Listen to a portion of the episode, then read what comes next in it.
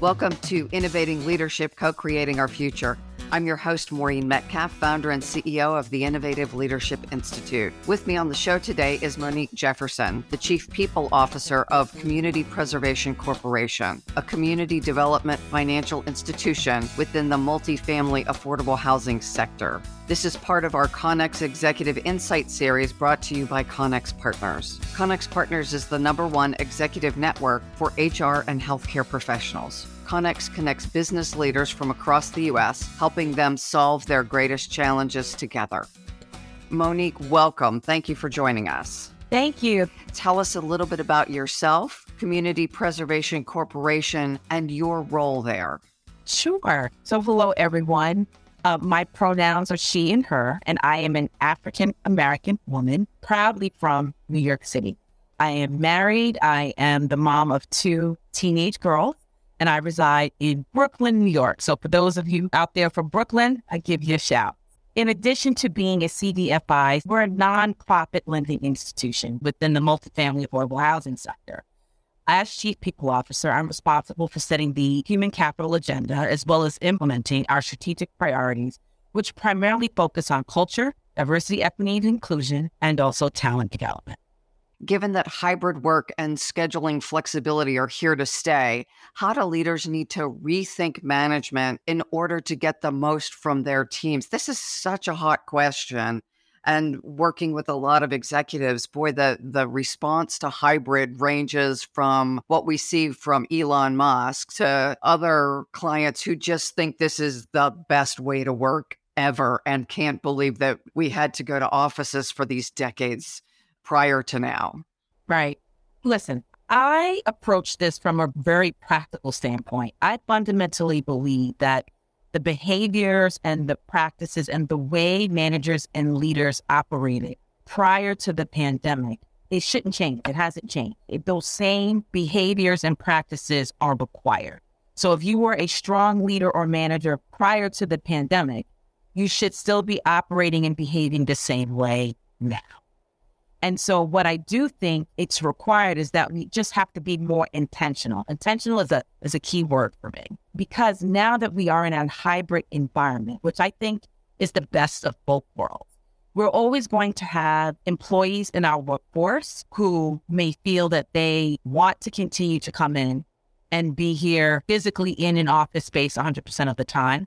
We're also going to have population that wants to be 100% remote. Like I hear employees all the time and say, I never want to step foot in an office again. And if I don't, that's okay. Right.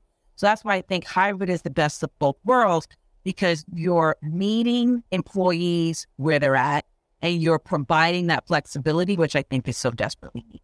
So now, because of that, it requires our leaders and our managers to be a bit more intentional around how they lead. So the same behaviors and practices, particularly if you were a strong manager or leader, still apply, but you just have to be intentional around how you apply those practices and approaches. So I will give you an example.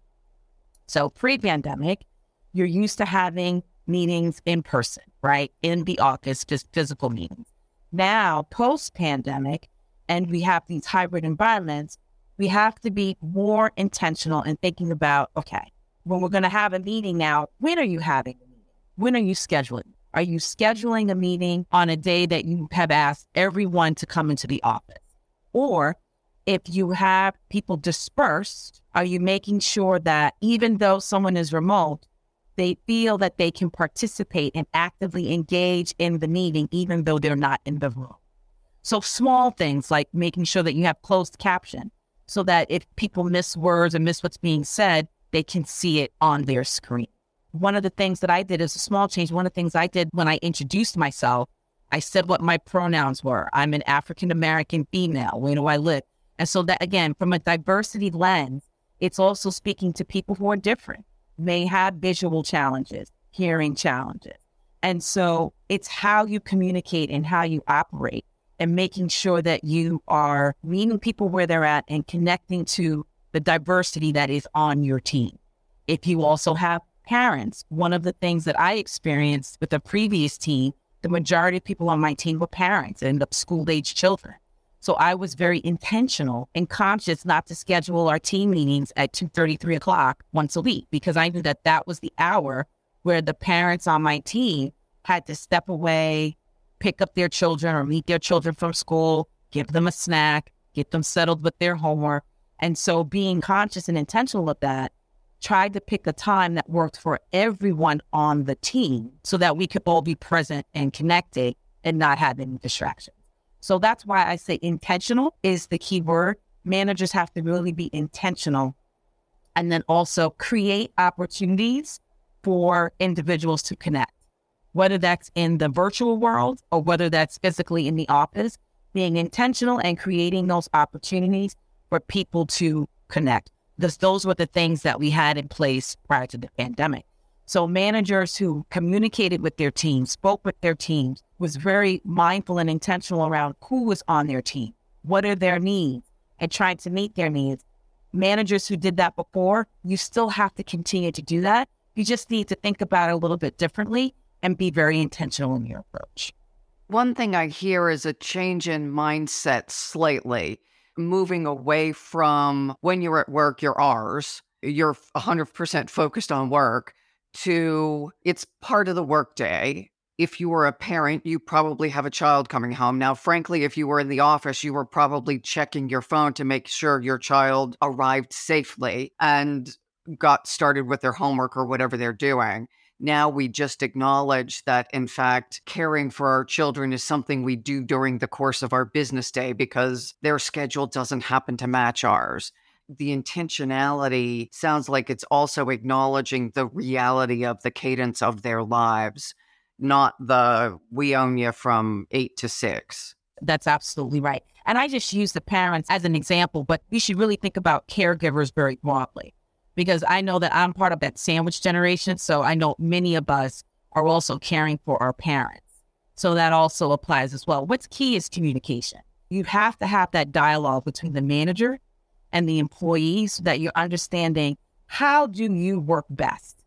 What are the supports the resources that you need to be present, to do your best work, and to be highly productive, whether that's first thing in the morning, in the middle of the day, or late in the evening, so that the leader understands that for everyone on their team, so that they can operate in a way so that everybody is being able to show up and be their best, right? So that requires communication, really understanding their needs, and it also requires being intentional around the approach that you're taking.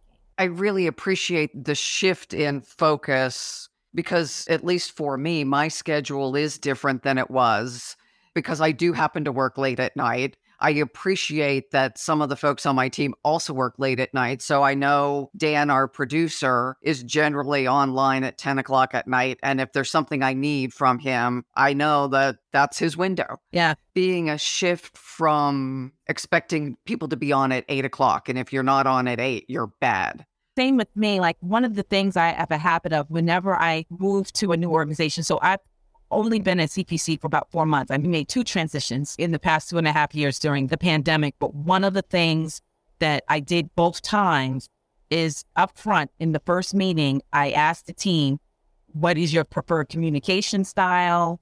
What do you need? How do you work best? And I explained to them, I said two things. I am better in the latter part of the day in the evenings. I'm not a morning person, although I'm working on it. I'm not a morning person but I'm better in the evening. I have people on my team who are quite the opposite. They love the mornings, but they're not evening people. It's usually around nine o'clock when everybody's settled, getting ready for bed. I may log off between like six and nine and then come back on in the evening. Or my kids are athletes. I'm a track mom. When it's peak season, I do my best to try to be present at their competition. And so if that means that I've got to leave and I'm out of pocket from like 2.30 to 5 o'clock because I went to a meet, I'll let the team know. And then I'll say, look, at 6 o'clock or 7 o'clock, I'm going to be back on. If, if, if you need to reach me, you know, this these are the best times to reach me and vice versa. I want them to communicate the same to me. But what I've also told them, because I recognize depending on where employees are at in their career, they sometimes feel this sense of urgency or obligation that, oh my gosh, I got a note from Monique at nine or 10 o'clock at night. I have to respond and I have to have an answer.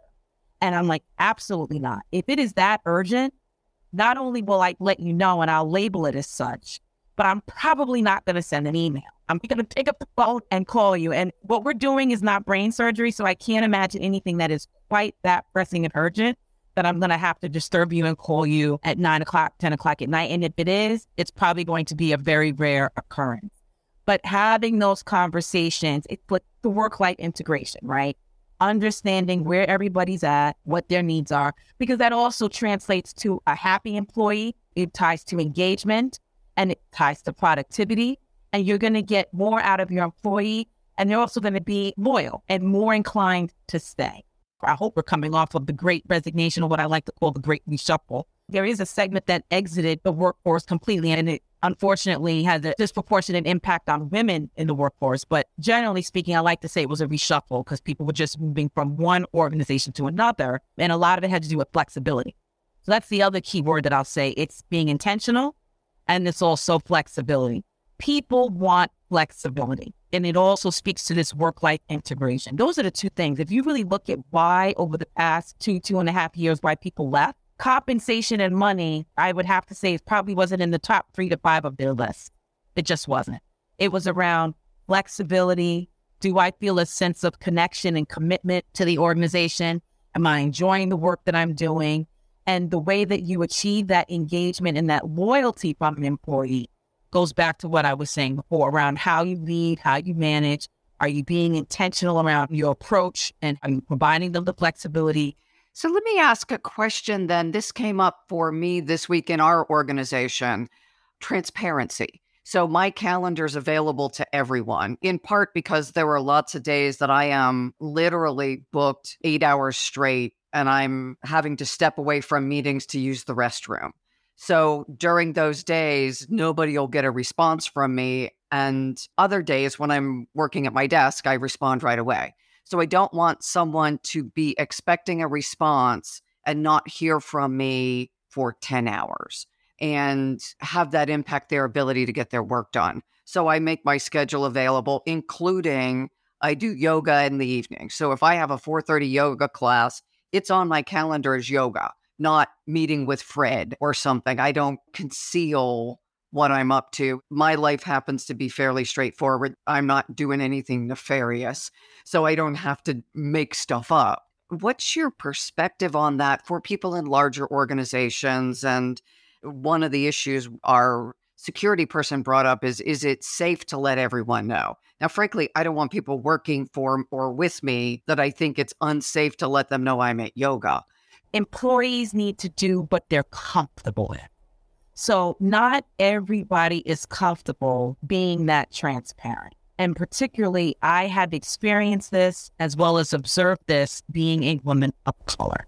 There are some that feel if they are that transparent, that they will be impacted negatively or to be frowned upon. So you mentioned yoga. So another thing that I think the pandemic has taught us and coming out of the pandemic is we need to do more around self care and wellness, whether it's mental health and wellness, physical wellness. A lot of the workforce experience high levels of burnout and stress. For some, working at home and being remote blurred the lines between work and home. At least when we were coming in, most of us had a start and an end time. We, even if it was like nine, 10 o'clock at night, there was still a start and an end time. You had to leave the office, go home, go to bed, and get up and do it all over again the next. The lines were a little bit more defined. Whereas due to the pandemic, that line was blurred a lot. Your work colleagues were coming into what, for some, what felt as their safe space, right? Your home is your safe space. You don't feel like you have to put on a mask or behave differently or act differently in your home with your family, what have you. But then because of the pandemic and these Zoom meetings and put your screen on, you're letting people into what for some was their safe, sacred space. Getting back to what I was saying before, for some, they don't want that level of transparency. For some, they're not comfortable because they feel that based on their experiences, it came back and they feel impacted them in some negative way. It's five o'clock. So and so is going to their yoga class, or so and so has to go pick up the kids And in some instances, it caused resentment in the workplace because someone that was single and maybe didn't have any kids, the manager was unintentionally going to that person more because they assumed or knew that they were available because they weren't a parent or they didn't have a commitment or caregiver versus going to that other person that they knew was because that person probably communicated was clear around what their boundaries were, and what their commitments were outside of work. So I have heard that employees feel that they were negatively impacted and they might have missed out on opportunities, whether that was career opportunities, opportunities for a project or work related because of their other commitments outside of work as a caregiver or because of their commitment to self care. So, my take on that is it's up to the employee whether or not they're comfortable having that level of transparency. I do think you should still block your calendar and indicate if you're available or not. But the level of detail that you allow, I think, is, you know, really based on the employee. But what I do appreciate and what I see more of now is managers being more understanding and being more open and understanding the importance of self care and overall wellness coming out of the pandemic because of the high levels of stress and burnout that have been experienced because those lines between working from home and being in the office have been blurred and employees struggled with disconnecting. That's a great lead into the idea of empathetic leadership as an aspect of meeting employees where they are. But that's different than sympathetic leadership. Can you walk us through the differences and some of your insights into how to handle these differences? For some, empathy and sympathy might look very similar, but it is not. And I will give you an analogy of the difference between the two. You have an employee that has a problem, a challenge, they're in crisis, and they're down in a ditch. They're in a hole. And you're standing as the manager, the leader on top of that ditch or that hole looking down. Empathy, you will hear them out. You will help them figure out a plan or a way to pull them out of the hole or to get them through whatever their challenge or their problem was. Whereas if you cross that line from empathy to sympathy, if you're a sympathetic leader, guess what? You're going to jump down in the hole with them and they're going to continue to wallow and continue to spin and swirl and they won't be able to move forward and to come out of it and come up with a solution to address what their problem. So that is the difference between being an empathetic leader, listening, understanding, maybe even sharing your own similar experience with them to help them to kind of come up with a solution and move through whatever the challenge is versus being a sympathetic leader, which is where you're listening, but maybe you're relating and connecting with them too much where you're in the problem or in the situation with them instead of helping them try to move through it and come out of it. So, almost the distinction between a coach and a friend. As a friend, I tend to really want to connect with people and support through that.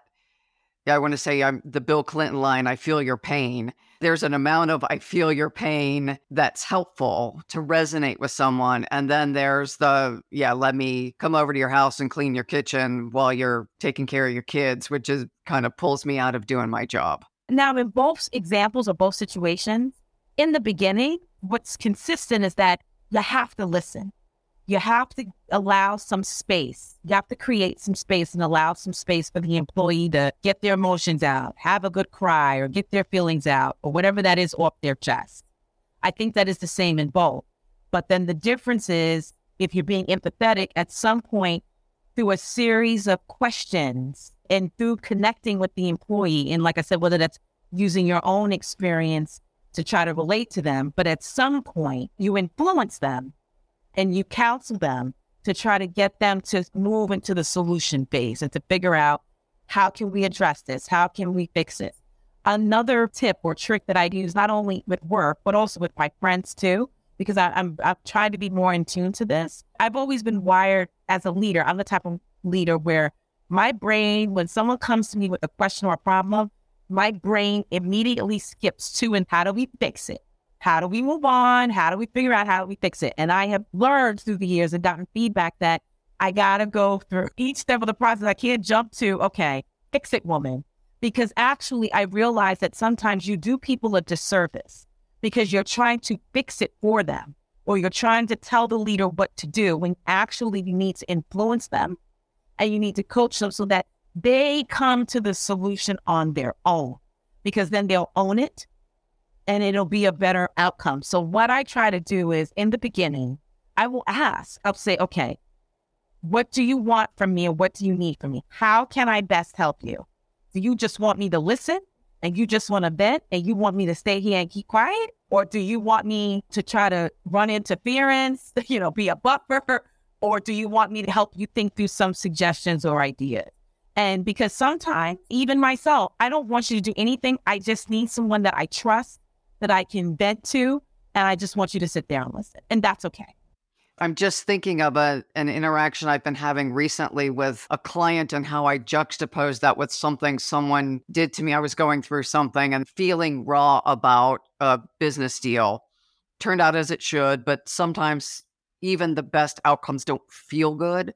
And it was not helpful for people to say, oh, it's all for the best.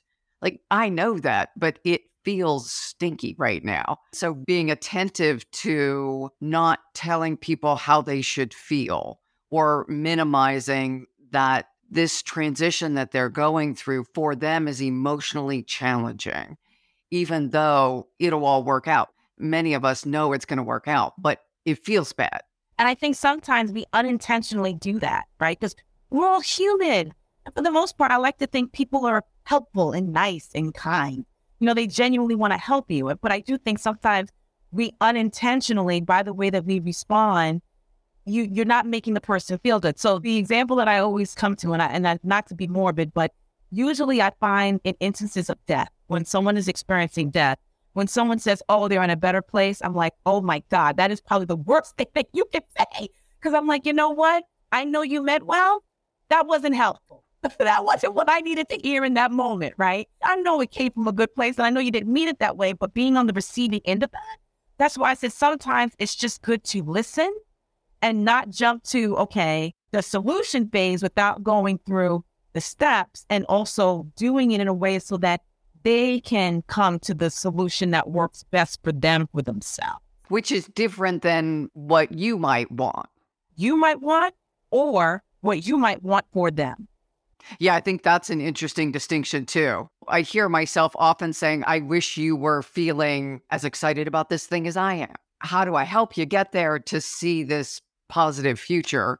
Because we're not feeling the same thing right now. Right. Just because it's important to you or just because you're passionate about it doesn't mean that it's important to me or I'm passionate about it. And that's okay. We have to meet each other, right? I need to come along a little bit and that person to come along. And hopefully we can meet each other and find some happy medium or compromise in there. What you're saying, I want to summarize it just because I think it's such an important point. In the listening and hearing that what other people need may be different than what you want to give or what you would need in the same situation. That's right. So the inquiry, what can I do to support you right now, is really crucial because I have no idea what someone needs when they lose a family member or a pet or a job. I know what I might need or how I might feel, but often mine is different than theirs. That's right. Let's move then from empathy, sympathy to inclusion and inclusivity. From your perspective, what does inclusive leadership look like, and how can we prepare leaders to embrace it, tying back into the hybrid and remote work environment? So let me first start off by level setting because when you hear inclusive leader, what I have recognized is that that means different things to different people. Mm-hmm. For me, when I say inclusive leader, what I mean is, is that is a leader that is creating a work environment or a workplace in which everybody there feels like they're being respected, that they're being treated equally and fairly, that everybody has equal access to opportunities and resources, and everybody feels some type of connection to the organization where they can show up and bring their best self to work, like do, do their best work and bring the best version of themselves to work, whatever that is. That's hard. I mean, when you really unpack that and think about that, that is not easy to do. even the best leaders, it's a constant work in progress, right? But that's not easy to do. That's it's a very difficult task. So when I think of and when I say inclusive leader, that's how I'm defining that. When I think back and reflect back over the past two, two and a half years, we always have these buzzwords or, you know, there's always things that are hot in the community, right? Whether it's the DEI community, the HR community, inclusive leadership or being an inclusive leader was one of those, right? And so when I reflect back on organizations and what they've done and progress that's been made or either not made, one of the things that I kind of hone in on is bias, right? So in the beginning in 2020, right after the unfortunate death of George Floyd, the light was shown on these issues within corporate America. A lot of employees were bringing their employers to task and demanding changes and holding them accountable, which I think is great. However, where I do think some organizations fell short is that for some, they approached it as almost like a one and done, check the box exercise. So a lot of employers did unconscious bias training or some type of bias training, which is great. And for some, that was probably needed, especially if you're early on in your DEI journey but it can't be a one and done. You can't just put all of that on training, saying, oh, we're going to go out, we're going to do all this training, and then we're going to be good, and then expect a behavior change because that's what it is. You have to take actions that are going to produce and create a sustainable behavior change. That's what's key. And so while training is helpful and needed and good, that can't be the only thing that you do. And for some organizations, it was a check the box exercise, and that was the only thing that they did. They ran out. And if you were a trainer or someone that delivered these types of programs, it was great. You were busy, you got business, you're making money, right? And so that's what a lot of organizations did. So the approach that I like to do is in addition to the training, we also need to think about how we enable our leaders to adapt and also maintain inclusive behaviors in how they lead so that it's sustainable, right? And so there are three ways that I think organizations can do this for their leaders. So, first and foremost, you need to review your practices, your programs, and your policies that you have in place and try to remove any unintended bias that exists within the policy. So, a very easy, simple example is leave policy. Many organizations have begun to change their, for example, it used to be called maternity leave, or they had two separate policies maternity leave and paternity, right? But within the LGBTQ community, that's not going to work, depending on how you identify. And so a lot of organizations have changed it to a parental leave policy, which is a lot more inclusive. Another example is with job description reviewing and looking at your language that you have in job descriptions to say, is it gender neutral language in your job postings and with job description? So all these little things in mm-hmm. all of our processes, programs, and policies, reviewing them so that it's neutral and you're taking out the bias. That's first. Second, how do you make inclusive behaviors more actionable? So instead of just training and telling managers what to do, providing them with examples to show how inclusive behaviors can be embedded in how they lead, in their general leadership practices. And the third is, again, using examples, but showing how it applies to them personally, and then also showing what the impact is by being an inclusive leader and showing them that the impact is that you will actually come to a better solution or come to a, a better result. And also show them how not being a non inclusive leader and how those behaviors lead to unintended consequences or having potentially a negative impact on your organization.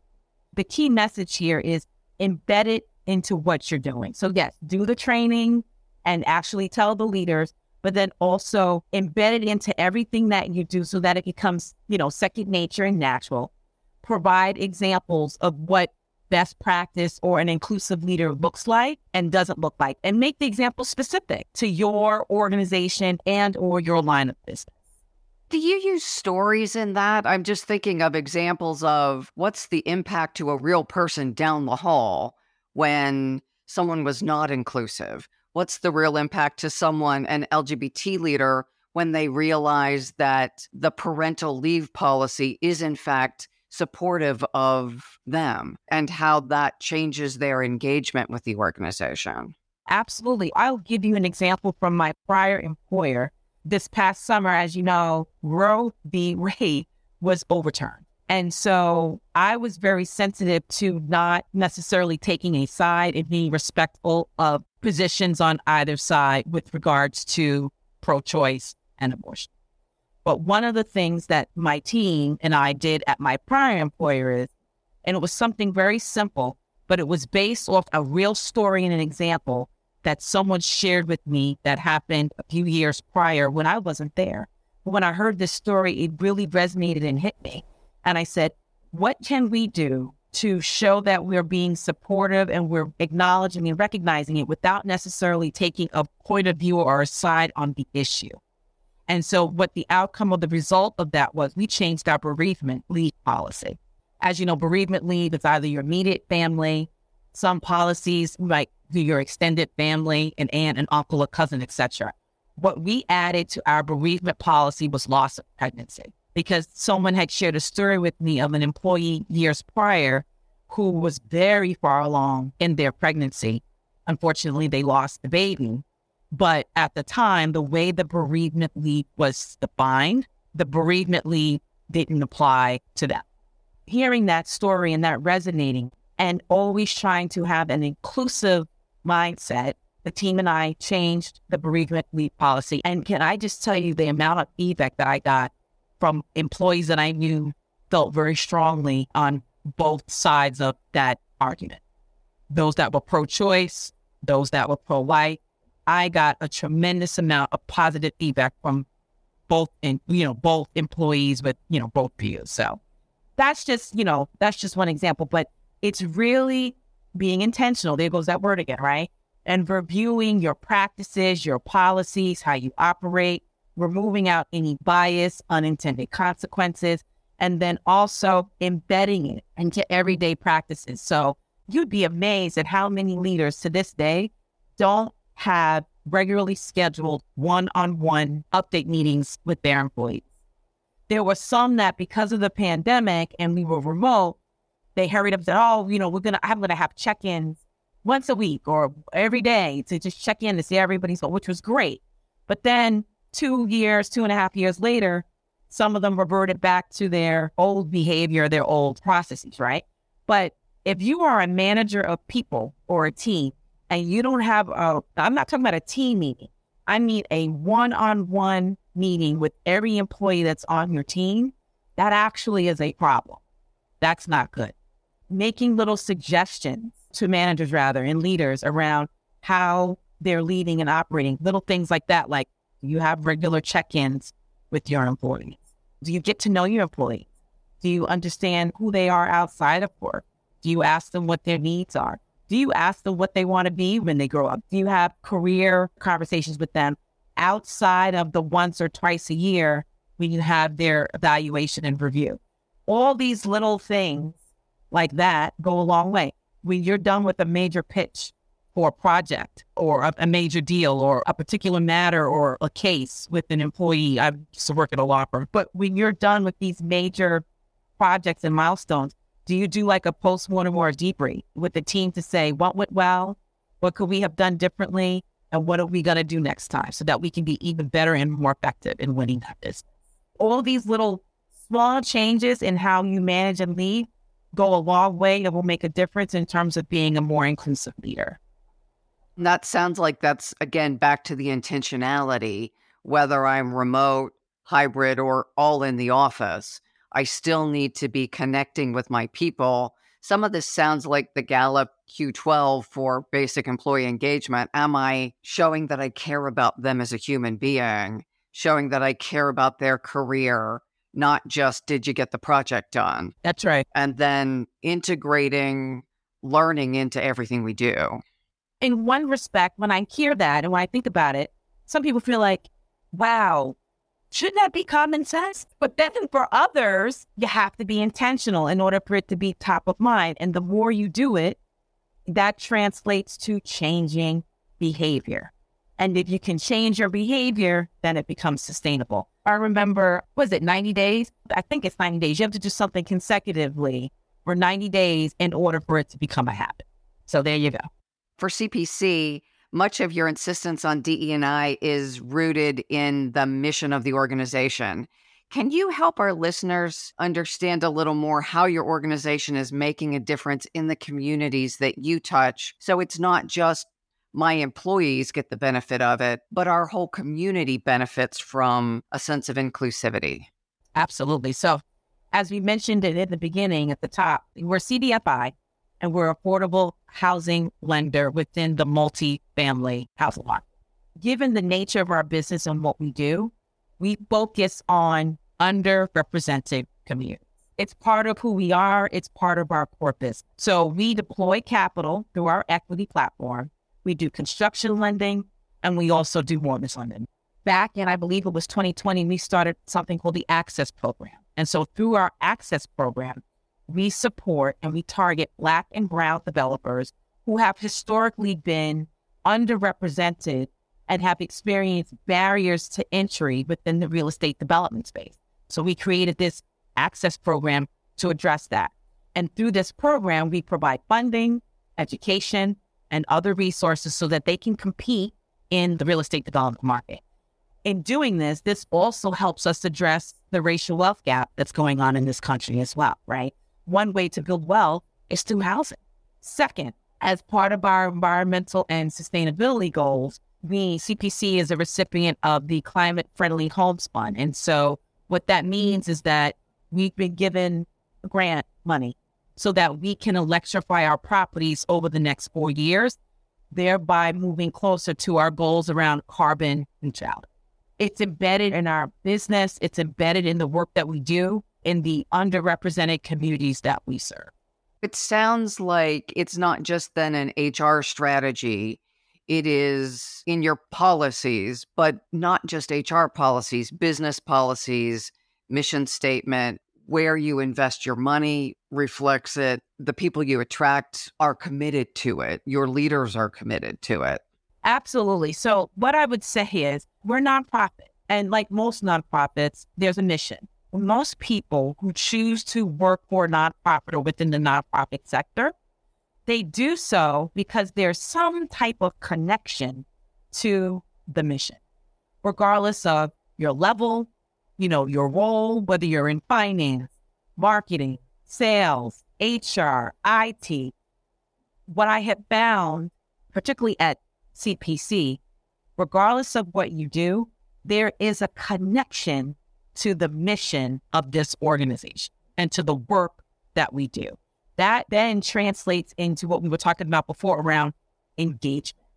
And from a DEI perspective, you know, one of our goals is that we want to make sure that as an organization, we reflect the communities and the stakeholders that we serve, whether it's lending institutions, developers, people that need our lending. We want to make sure that we are reflective of all those stakeholders that we serve within those underrepresented communities. And so it doesn't matter what your role is and what you do. Everyone here understands that what I do day to day, regardless of what function it's in, contributes to that, contributes to building wealth, contributes to access to capital, contributes to um, helping people with construction lending, mortgage lending. They see that connection and they see how what they do contributes to that broader goal and that broader objective. For me personally, I have talked about in the past around the three P's. I refer to it as the three P's your purpose, your passion, and your profession. And I feel when I made the transition and joined CPC, I feel like those three things have aligned for me. I am passionate about what I do. I love HR. I love focusing on, you know, particularly doing HR through a DEI lens. I'm passionate about that. You know, I've done HR in a number of different organizations and across multiple sectors. And so my purpose, I feel like now I finally got it right. All three have aligned and I am clear in what my purpose is and in the work that I do and in the way that I help not only the community, the employees of CPC, but also beyond that and outside of that, whether it's my colleagues across the HR community or anywhere else. I feel like those three have aligned. And when you have that alignment, I always tell young people, try to get that alignment as early as you can in your career because you spend a lot of years working. And so it's important that you love what you do. Those three P's, I think many of the employees here, if not all of them, have that. My assumption is over your career, the three P's for you may have changed and or you may have fallen out of alignment with them over different blocks of time just because it's a luxury to love what you do over my career, it's not that it changed, but that I didn't have all three at the same time. There wasn't that alignment. At different points in my career, I might have had one, you know, I may have had two, but this is the first time where I can say I have all three. How did you go about figuring out even what they were? We talk to young leaders and it's surprising we we come out of college and we have a major and we get a job and we get married and we have kids and then we spend all of our time making sure everybody else's needs are met. It's been interesting working with mid-career grad students and I ask them what their vision is or what their purpose is and it's it's a question that they've never considered because they're busy getting done the stuff that good people do. Right. Tell us a little bit about that journey for you. So my journey was through the experiences, where I grew up, how I grew up. So as I mentioned before, you know, I am an African American woman, I am a woman of color. I am from New York. I actually grew up and went to school on Long Island. I am a product of Catholic schools. And my elementary school and middle school, I was one of one. I was the only Black person in my class. There were only three individuals of color in my class. And so at that point in my life, I didn't know that what it was called at the time, but that's when I really understood difference, diversity, and that I was different. I would say it was a little bit later on in my life where I learned to appreciate and understand the power that is with being different and how to leverage and appreciate and welcome that diversity. Later on in, in my career, really understanding what inclusion means and that it was okay that I didn't have to change or dim my light to make someone else feel comfortable or change who I authentically was in order to be able to fit in, integrate into a particular space or particular circle. The initial experiences around DEI started when I was an adolescent in school and being in a Catholic school when I wasn't Catholic and being the only Black person in my class, really understanding, okay, I'm different and picking up on different things. So that was the, the first, in terms of my passion around DEI. That's where it started. Fast forward my profession. So I am actually an accountant by training. My degree, my undergraduate degree is in accounting. You know, people just like, accountant. How do you go from accounting to HR? I'll tell you the short story. After working for a public accounting firm for a couple years, I realized I didn't want to be an auditor but there was joy and there were things I really enjoyed about the job, helping people solve things. So, like when you're an auditor, you're part of an engagement team and you go to the client, you're auditing their financials. Some of them have problems. You're working with the controller and the CFO to help bring solutions and solve some of their financial problems. The nature of doing that, I enjoy being client facing and working with the leader on a problem or a challenge and helping them think it through and figure it out. I also was very involved in campus recruitment and in mentoring. And what I realized when I took a step back, I said, all of these things kind of fall under this umbrella called HR. But I really didn't understand that function at the time. I just knew these are the things I like about this job. These are the things not so much. And so I was fortunate enough, opportunity, the stars aligned and I was presented with an opportunity, my first HR role at another public accounting firm. And so I could have asked for a better transition and entree into the HR field because I went to an organization where I understood the industry, I understood the business, but I was just learning a new function. So that is where I found the profession. I found my joy. I I loved what I did. And then I started to learn more around all the different facets of the HR function. And then through that led to my passion or my purpose rather. And so over time, I realized this is where I'm supposed to be. This is what I'm supposed to be doing. This is how I can continue to help people in it doing something that I really enjoy professionally with this diversity, equity, and inclusion component to it, being a African American woman as well. Through experiences and at those different points in my life, that's where the P's came about. So it unfolded then kind of organically. Yes. And then it, look, it's hard for young people. That's why I try not to, what do you want to do? Or, you know, what's your vision? Like, that's a very overwhelming question for someone, especially when you're young, right? And so I try to approach it or help them get to that differently. And so you ask them a series of questions to understand what brings them joy.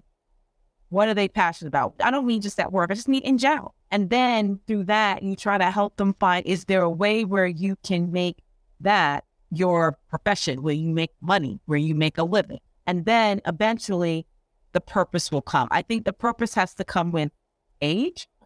like you, you got to live life a little bit to really understand what your purpose is and why you're here. I'm not the most religious person, but I am spiritual in that I truly believe that everything happens for a reason. You may not recognize it in the moment when it's happening, but when you reflect back on it, you say, okay, that's why that happened. This is the lesson that I'm supposed to learn and take from that. Or everything that I've been through and experienced has brought me to this place. How can I leverage the lessons and the experiences that I've been through to either address a problem, a solution, or deal with whatever I'm dealing with right now. That's beautiful. Thank you for sharing your story. Yeah, I want to add one thing that was maybe unique for me. Like you, public accounting background, I kept thinking this isn't my thing. Consulting isn't my thing. I was on the consulting side. And so I kept trying to leave. And felt like every time I had a different plan, I kept getting sucked back into to this consulting space. And so there was something about where I thought I should be and what my reality turned into to the point that things work out the way they should. I didn't have enough vision to know where I should be, but something about the world unfolded in a way that I got hit over the head enough times that as I end up being fairly mature in my career, I'm still doing consulting. So I think I won't get to escape it in this lifetime. Eh, you know, it's the same thing with my finance and accounting background. Like, yes, I didn't want to do that for a living, but I will tell you, I have it to fall back on. I leverage it. It helps open a lot of doors. It provides credibility because I am able to engage business leaders. I understand the business. I understand the P&L. I understand finances. I'm able to talk their lingo, if you will. So while I'm not an accountant, I've come to recognize that it's a gift because that laid the foundation and I have that background that I can incorporate and bring to be a better HR leader. It resonates. Those things we thought we were putting behind us just become another tool in our repertoire. Because I started in finance. So I had no people skills. Not only was I not a coach and a leadership development person, I had zero skills. I was good with numbers. I tutored kids in math and calculus. You said tutor kids? That's a people skill. okay. yeah, I could talk to people if I had a script and it had numbers in it. It was I, I was a little sister in a fraternity, and that was mainly so I could be behind the bar.